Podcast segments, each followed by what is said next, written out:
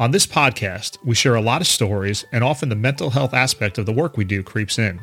If you think you might be feeling depressed, stressed, anxious, or even overwhelmed, please consider visiting our sponsor, BetterHelp. BetterHelp offers licensed therapists who are trained to listen and help you. And they even have therapists who specifically work with first responders. You just fill out a questionnaire to help assess your specific needs, and then you get matched with a therapist in under 48 hours. You can talk to your therapist in a private and online environment at your convenience. Many first responders work rotating and often odd schedules, so this format makes it really easy to talk to someone when it's convenient for you. If you don't click with your therapist, you can request a new one at no additional charge anytime. Join the 3 million plus people who have taken charge of their mental health with an experienced BetterHelp therapist. Get 10% off your first month at betterhelp.com backslash Roadie. That's betterhelp.com slash Roadie, R-O-A-D-I-E. You can also find the link in the show notes.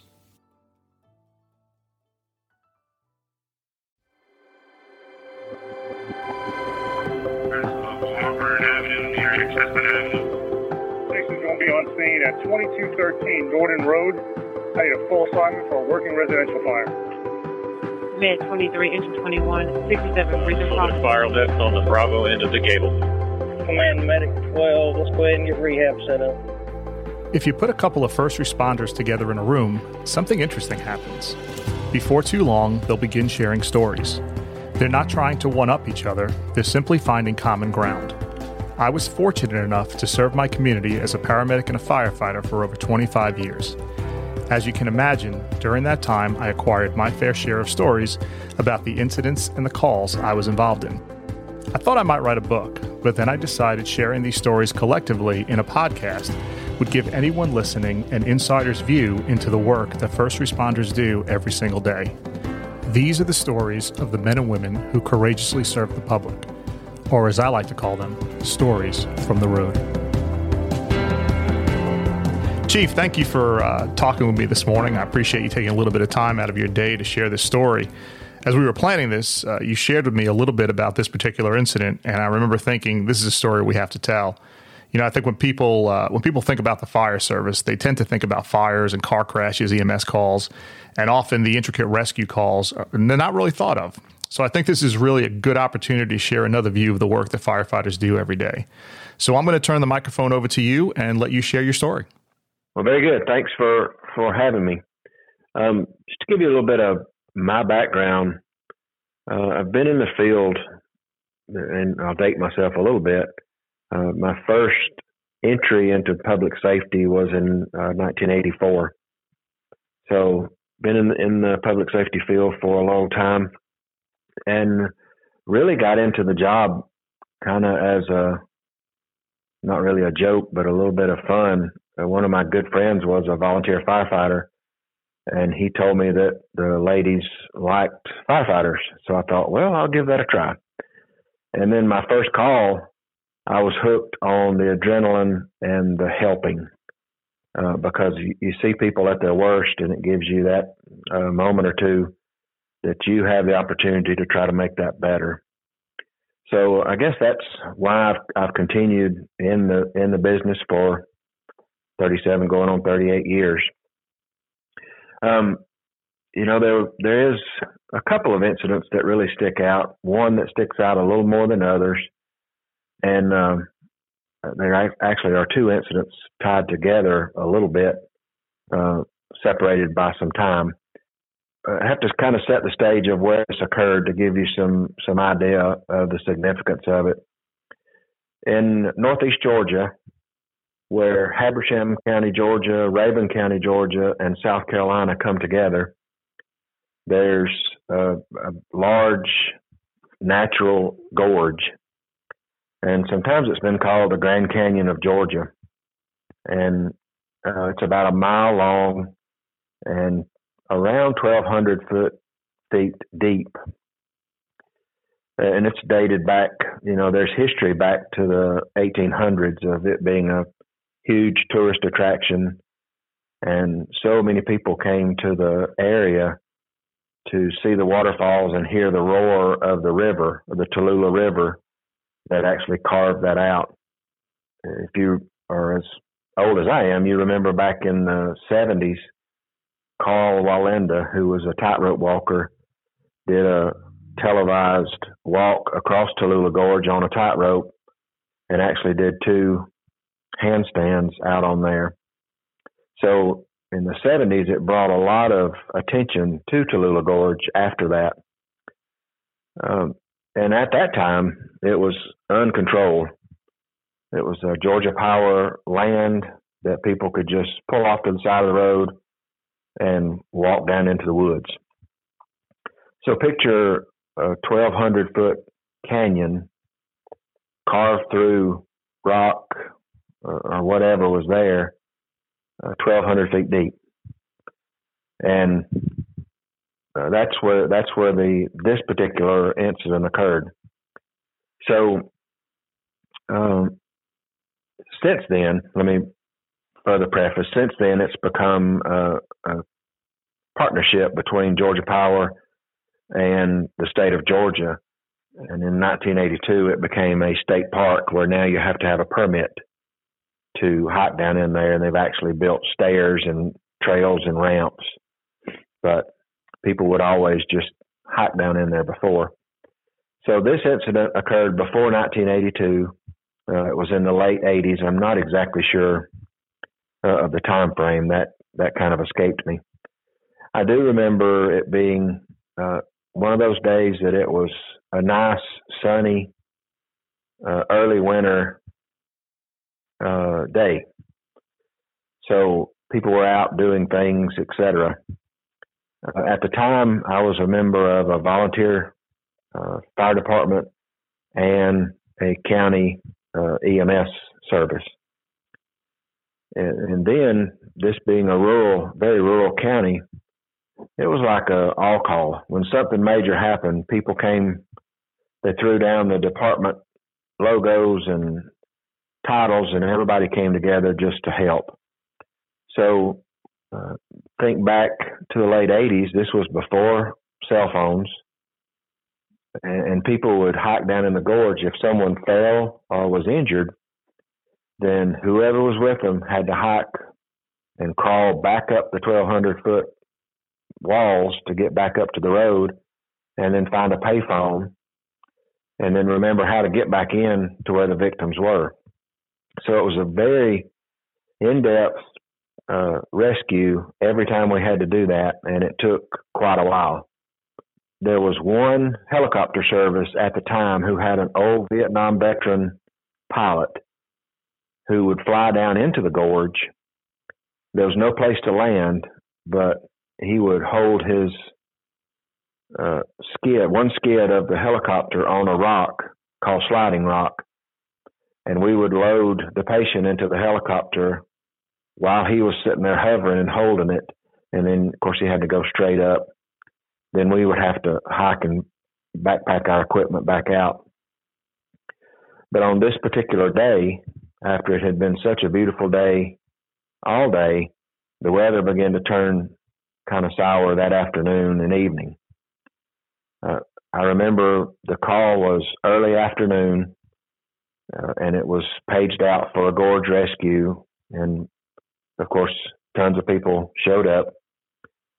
This particular area, um, person went in at the Wallenda Cable. That's what we called it because it was an area that was kind of cleared out at, at the top, and people would come to see where Mr. Wallenda had walked across the gorge, and then decided they wanted to walk and hike down in.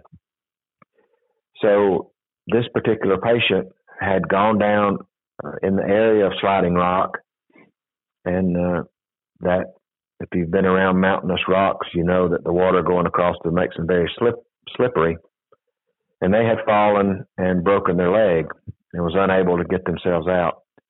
So the rescue was uh, going to take manpower to get the person out because the weather had turned bad and the helicopter couldn't fly down to take them out.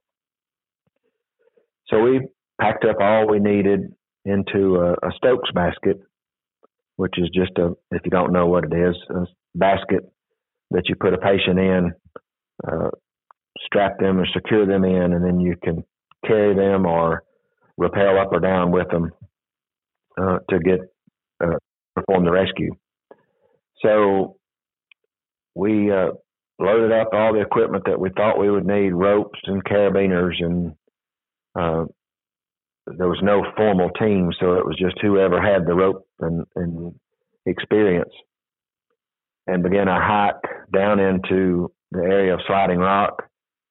We did locate the patient. Uh, he did ha- had broken the tibia fibia of his leg. We were able to secure that, splint him, and then uh, load him up in the Stokes basket. And then at the time, we, we knew it would be a long and tedious uh, extrication from the bottom of the gorge.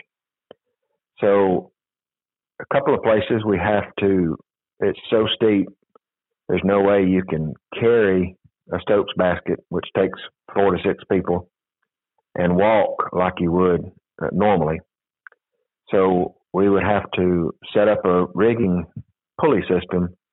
A couple of people would grab the Stokes basket. You'd hold on, kneeling down, hold on, push the person up as far as you could. Someone would pull the rope and hold it while you scrambled up the side and uh, move the patient a little further. So it was very manpower intensive because you tire out really quickly doing that.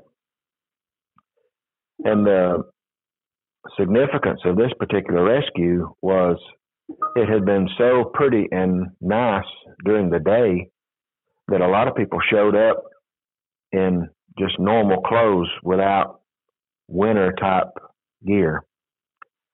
So, uh, as, as, I mentioned, it takes a long time to perform that rescue.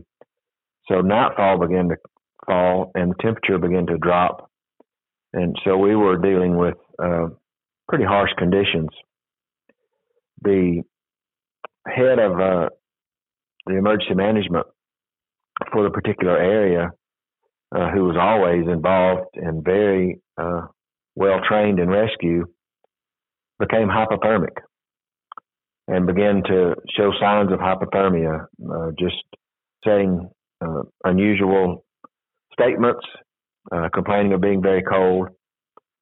So now, on top of getting the broken leg injured patient out, we have another victim that we have to get out. People kept uh, on with the normal flows of getting that Stokes basket out, while uh, other people began to bring some like thermos jugs of coffee and blankets and coats to try to warm up uh, our other uh, victim. Eventually, we were able to uh, get him warm enough that we felt comfortable that he could walk out with assistance. You know, we were still trudging up the, the side of the mountain with our Stokes basket, and now a second rescue party was bringing out our other victim.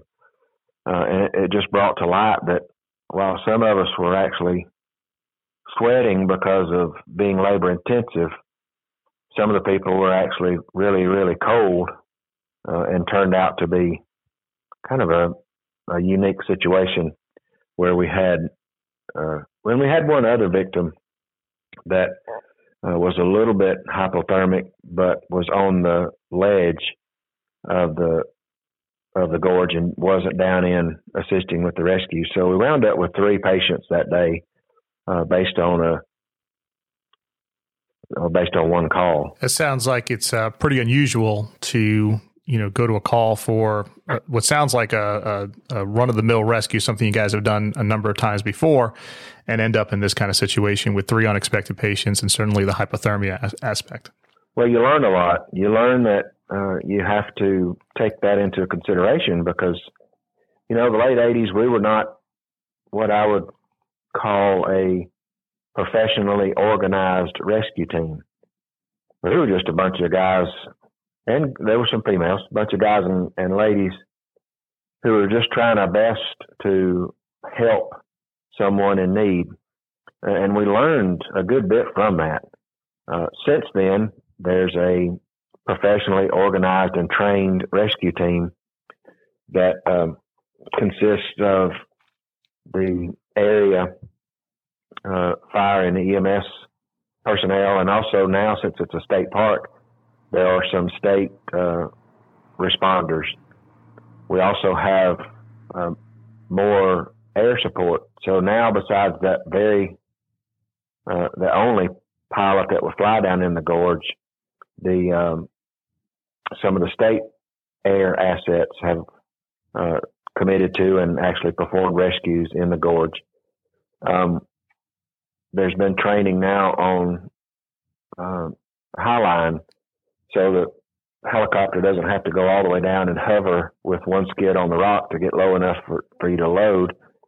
They actually come in with a, a long cable and you, the uh, rescued person in the Stokes basket dangles while the uh, helicopter takes them up to the rim of the gorge.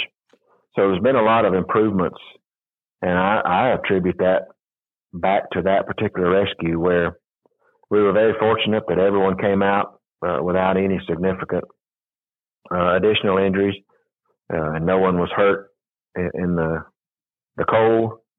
Uh, and you know, I attribute that back to the now having a, a good organized area where you have to have a permit to enter the area so they know who's there. And you also uh, have highly trained people who can rescue you. And they still have, you know, a few a year that they still have to rescue because if you, you know, if you fall down there, there's no way to get out on your own because of it's so steep. But there are steps now that make it easier and then the, the additional air assets that can fly someone out. Yeah, and I think we often underestimate the uh, the power of the weather, if you will. You know, I remember uh, I remember standing outside just a you know just a building fire in the middle of winter up in New York, and uh, icicles forming on the back of my my hair, and you know just freezing while we're out there working. So anytime you have to work in these kinds of conditions, it certainly makes the job a lot more difficult. And you know, we're in the South. We uh, we think that we have the only significant weather, but uh, you know, I I remember, and I know from very cold weather having fires, and you take your turnout gear off, and you can almost stand it up because it's so frozen. Yeah, and the days before um, having multiple sets of turnout gear, you know, you you fight a fire, you sweat into it, and then two hours later, while that gear is still wet, you go into another hot environment, and you end up getting steam burns or you know being injured from your gear, you know, because of the uh, the sweat that's in there, the, the perspiration that's in there. Exactly, that's a good point. So it makes uh, it makes doing a job that is difficult to begin with even that more difficult. Exactly. I had mentioned there were kind of two incidents tied together, so I want to segue to another one to that's kind of kind of humorous. But being involved in that rescue and being involved in uh, getting that head of our emergency management, uh, assisting to get him out of that. Then you fast forward a couple of years, and we had a very significant snowstorm uh, in the county that we all worked for. And I was working uh, EMS that day, and we were called to a, a call in the northern part of the county in a very remote rural area. So we go, uh, me and my partner, and we're going up a dirt road, and the snow is just piling up, and it began to dam up in front of our truck and we were basically almost like a snowplow. The front bumper of the truck and the grill were just pushing snow, pushing snow, pushing snow to the point that we stopped. The the weight of the snow was more than uh, our normal tires could push.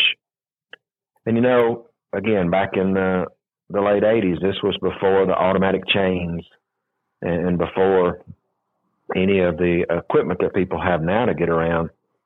And again, being in a very rural part of the county that doesn't get a lot of snow, there was no equipment to clean the roads.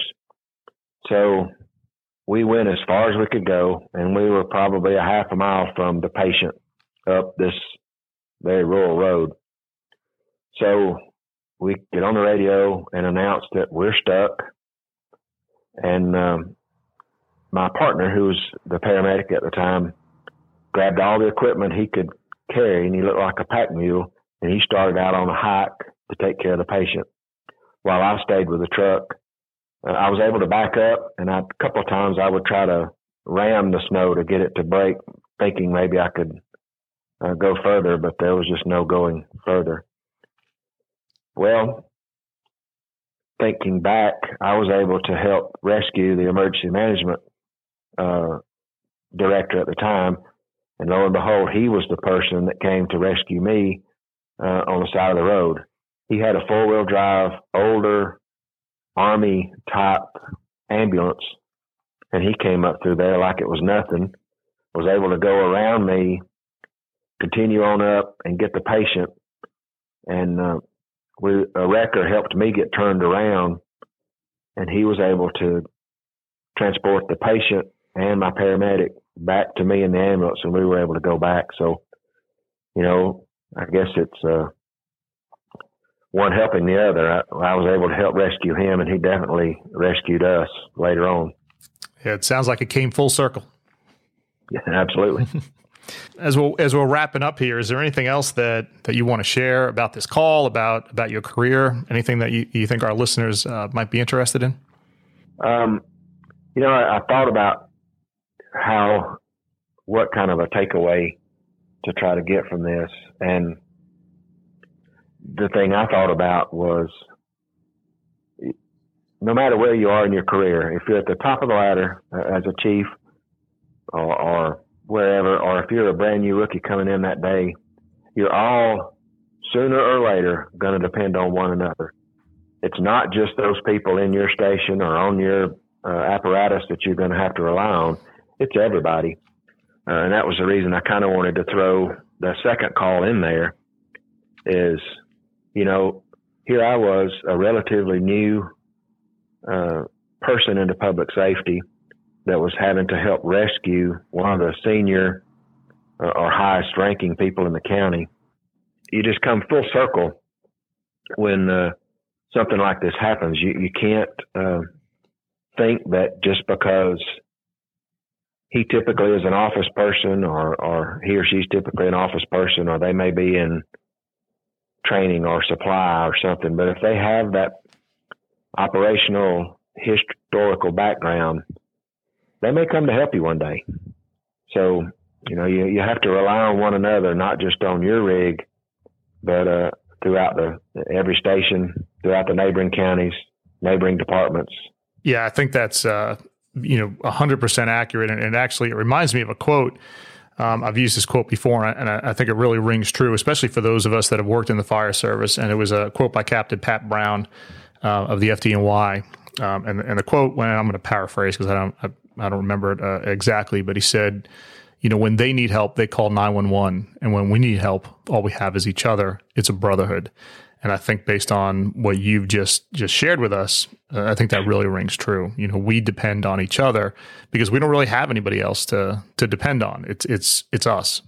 And I've I've used his quote before uh, at the ending of a leadership uh, class that I used to do talking about leadership and helping one another and building that network of uh, friendships, no matter what, throw the rank aside. Uh, it's a friendship and a brotherhood and a camaraderie together that we rely on one another. And I've used his quote that says we have to rely on one another because they dial 911 and there's no 912 for us. Yeah, it's very very true. We're we're out there doing a very difficult job, and if we couldn't rely on each other, and and not just our our fellow firefighters, but you know folks that work in public safety. You know, a number of times we've had the police come to our rescue while we were you know running a fire call or running an EMS call, and, and we rely on those guys just as much. Um, you know, I, have had the unfortunate experience of getting hurt at a fire and relying on the medics who took care of me. So uh, you know, I'm sure you have stories along those lines as well, but we, we certainly do rely on each other. And uh, I don't think the uniform or the badge really matters so much as the person that's wearing it. Absolutely. Fire, EMS, EMA, law enforcement, the 911 dispatchers who watching over us. I mean, they're all integral parts of one another's, uh, and that's the only way to have success. Yeah, I agree with you. I mean, dispatchers, I don't think we can say enough good stuff about dispatchers, and unfortunately, they you know, they take the brunt of a lot of frustration sometimes, but they do one heck of a job. Absolutely.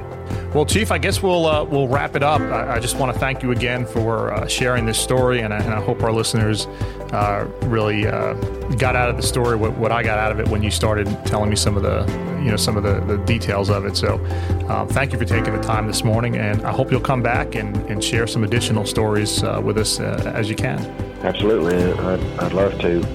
You know, those are things are ingrained in your mind after 37 or so years uh, still involved in public safety, but more in a strictly administrative role now. So I don't run those calls, but try to make sure that folks that are running the calls have what they need to, to do that efficiently. Thank you again for the work that you've done and the work that you'll continue to do. And thank you for being a guest on Stories from the Road. Thank you. If you enjoyed this podcast, please take a minute and give us a five star review on Apple Podcasts or whichever podcast platform you're listening on. Stories from the Road is a Brown Dogs Media Group production. This one man show is written, edited, and produced by Phil Klein. If you have a story you would like to share, please contact us at storiesfromtheroadpodcast at gmail.com. To learn more about this or other podcasts we're producing, please visit browndogsmedia.com. Thank you for listening.